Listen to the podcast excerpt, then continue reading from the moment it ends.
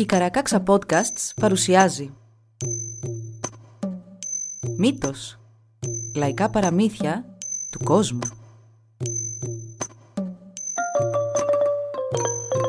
Κάποιες ιστορίες μπορεί για κάποιους να περιλαμβάνουν ευαίσθητο υλικό.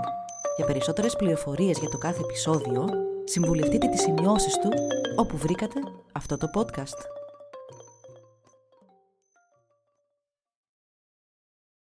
Τα πρώτα μοκασίνια Κάποτε ήταν ένας τρανός αρχηγός των λιβαδιών που είχε πολύ ευαίσθητα πόδια και γι' αυτόν τον λόγο οι άλλοι τρανοί αρχηγοί των τριγύρω χωριών τον κορόιδευαν. Οι μικρότεροι αρχηγοί αρκούνταν στο να χαχανίζουν καθώς τους προσπερνούσε τρεκλίζοντας και παρόλο που δεν τολμούσαν να εκφράσουν ανοιχτά τη γνώμη τους, οι άνθρωποι της φατρίας διασκέδασαν με όλα αυτά. Όλοι τους όμως είχαν την ίδια μοίρα με αυτόν. Δεν είχαν άλογα παρά μόνο τα γυμνά τους πόδια για να μετακινούνται, αλλά ευτυχώς ελάχιστοι είχαν ευαίσθητα πόδια. Ο δυστυχισμένος θεραπευτής του αρχηγού με τα ευαίσθητα πόδια φοβόταν, μα και ταυτόχρονα προβληματιζόταν. Κάθε φορά που καλούνταν μπροστά στον αρχηγό, τον ρωτούσε. «Και λοιπόν, τι θα κάνεις για αυτό» και αυτό εννοούσε τα τρυφερά του πόδια. Με τον φόβο μην του καεί η ουρά, ο θεραπευτής είχε σκαρφιστεί ένα σχέδιο. Γνωρίζοντας βέβαια πολύ καλά ότι αυτό δεν θα ήταν η απάντηση στο πρόβλημα του αρχηγού του, ήταν τουλάχιστον μια καλή ενασχόληση για αυτόν. Έβαλε λοιπόν μερικές γυναίκες της φατρίας να πλέξουν ένα μακρύ και στενό στρώμα από καλαμιές και όποτε ο αρχηγός πήγαινε οπουδήποτε, τέσσερις γενναίοι το έστρωναν μπροστά του, ώστε ο αρχηγός να μπορεί να περπατά άνετα. Το άπλωναν και επάνω από θράψματα βελών που εξήχαν από το έδαφος. Μια μέρα αυτοί οι τέσσερις άνδρες αμέλησαν να δουν ότι τα πόδια του αφέντη τους είχαν καταπονηθεί πολύ. Τα κύρια θράσματα των βελών, ναι, είχαν προπολού βυθιστεί στο χώμα, αλλά όχι και ολόκληρες οι λεπίδες τους. Μόλις πάτησε επάνω τους ο αρχηγός, ένιωσε δυνατό πόνο και αμέσως ακούστηκαν βρισιές τόσο σκληρές που μέχρι και η λεύκα που ήταν εκεί κοντά τρέμει ακόμη και σήμερα. Εκείνη τη νύχτα, στον κακόμοιρο τον θεραπευτή, ανατέθηκε ένας απίστευτος άθλος από τον θυμωμένο αρχηγό. «Κάλυψε τη γη με τόσο παχιά στρώματα που τα πόδια μου δεν θα υποφέρουν. Αν αποτύχεις, θα πεθάνεις το επόμενο φεγγάρι». Ο φοβισμένος μάγος γύρισε σκυφτός πίσω στη σκηνή του. Δεν ήθελε να θανατωθεί στην επόμενη Πανσέλινο, μα του φαινόταν αδύνατο να το αποφύγει. Τότε το βλέμμα του κόλλησε στο τομάρι του ταράνδου που ήταν καρφωμένο στο πάταμο του σπιτιού του και στις δυο γυναίκες που το καθάριζαν από το τρίχωμά του. Και του ήρθε μια ιδέα. Έστειλε πολλούς κυνηγούς έξω για κυνήγι και σχεδόν όλες οι γυναίκες δούλευαν πολύ σκληρά για τις επόμενες μέρες. Οι άνδρες με τα μαχαίρια τους έκοβαν και οι γυναίκες με τις κοκάλινες βελόνες και τις ακοράφες από νύχια έραβαν. Την μέρα πριν την Πανσέλινο, ο θεραπευτής πήγε στον αρχηγό και του είπε ότι κάλεψε όσο περισσότερο έδαφος μπορούσε στο μικρό χρονικό διάστημα που είχε στη διάθεσή του. Σαν ο αρχηγός κοίταξε έξω από τη σκηνή του, είδε λωρίδες δερμάτων να εκτείνονται προς όλες τις κατευθύνσεις και να χάνονται στον ορίζοντα. Στενότερες λωρίδες που μπορούσαν να μετακινηθούν ένωναν τα φαρδίτερα δέρματα και μέχρι και ο αρχηγός τότε πίστεψε πως ο θεραπευτής είχε μια για πάντα λύσει το πρόβλημα της μετακίνησης για τα ευαίσθητα πόδια του. Αλίμονο όμως, δεν ήταν γραφτό να γίνει έτσι. Μια μέρα, καθώς ο αρχηγός περπατούσε ευχάριστα πάνω σε μια δερμάτινη λωρίδα, είδε μια όμορφη κοπέλα να περπατά λίγο πιο μπροστά του στη σκληρή γη, στο πλάι της δερμάτινης λωρίδας.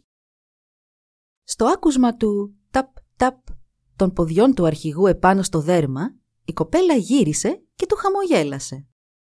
Ο αρχηγός επιτάχυνε το βήμα του να τη φτάσει και με τα μάτια του καρφωμένα στην πλάτη της δεν πρόσεξε, έφυγε από τη δερμάτινη λωρίδα και πάτησε πάνω σε έναν αγκαθωτό θάμνο.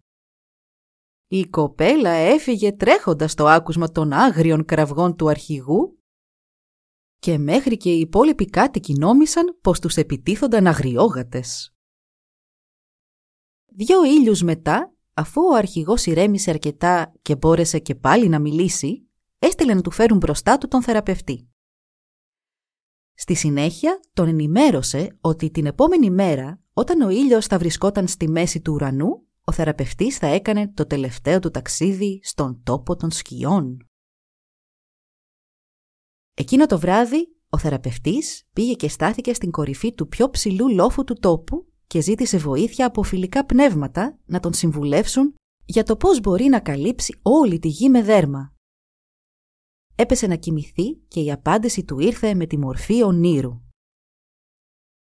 Μέσα από εκτιφλωτικές αστραπές και εκοφαντικές βροντές, άρχισε τότε να κατεβαίνει τρέχοντας την πλαγιά του λόφου, ουρλιάζοντας από τον πόνο, πιο δυνατά και από τον ίδιο τον αρχηγό.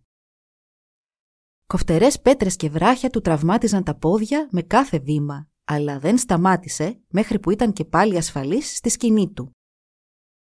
Δούλεψε και δούλεψε όλη τη νύχτα και μέχρι το επόμενο μεσημέρι που ήρθαν να τον πάρουν οι πολεμιστές για να τον πάνε στον τόπο των σκιών.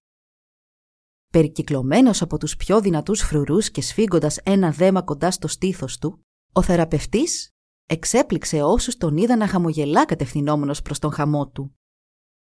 «Πω πω, τι γενναίος που είναι», έλεγαν οι άνδρες της φατρίας. «Πάρα πολύ γενναίος», έλεγαν και οι γυναίκες της φατρίας.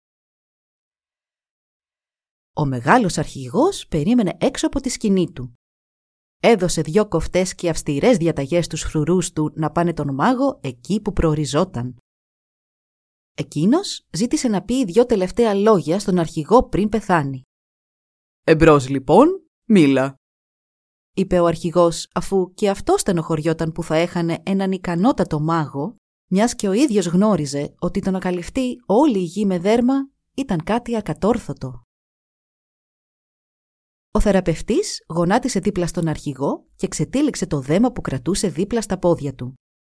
Έπειτα πήρε το ένα από τα αντικείμενα που βρίσκονταν μέσα του και το έβαλε στο πόδι του αρχηγού. Έκανε το ίδιο και με το άλλο αντικείμενο.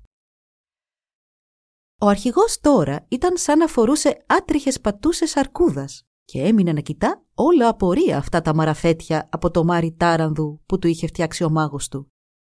«Αρχηγέ μου», φώναξε όλο χαρά ο μάγος. «Βρήκα τον τρόπο να καλύψω όλη τη γη με δέρμα. Από εδώ και μπρος, για σένα η γη πάντα θα είναι καλυμμένη». Κι έτσι κι έγινε.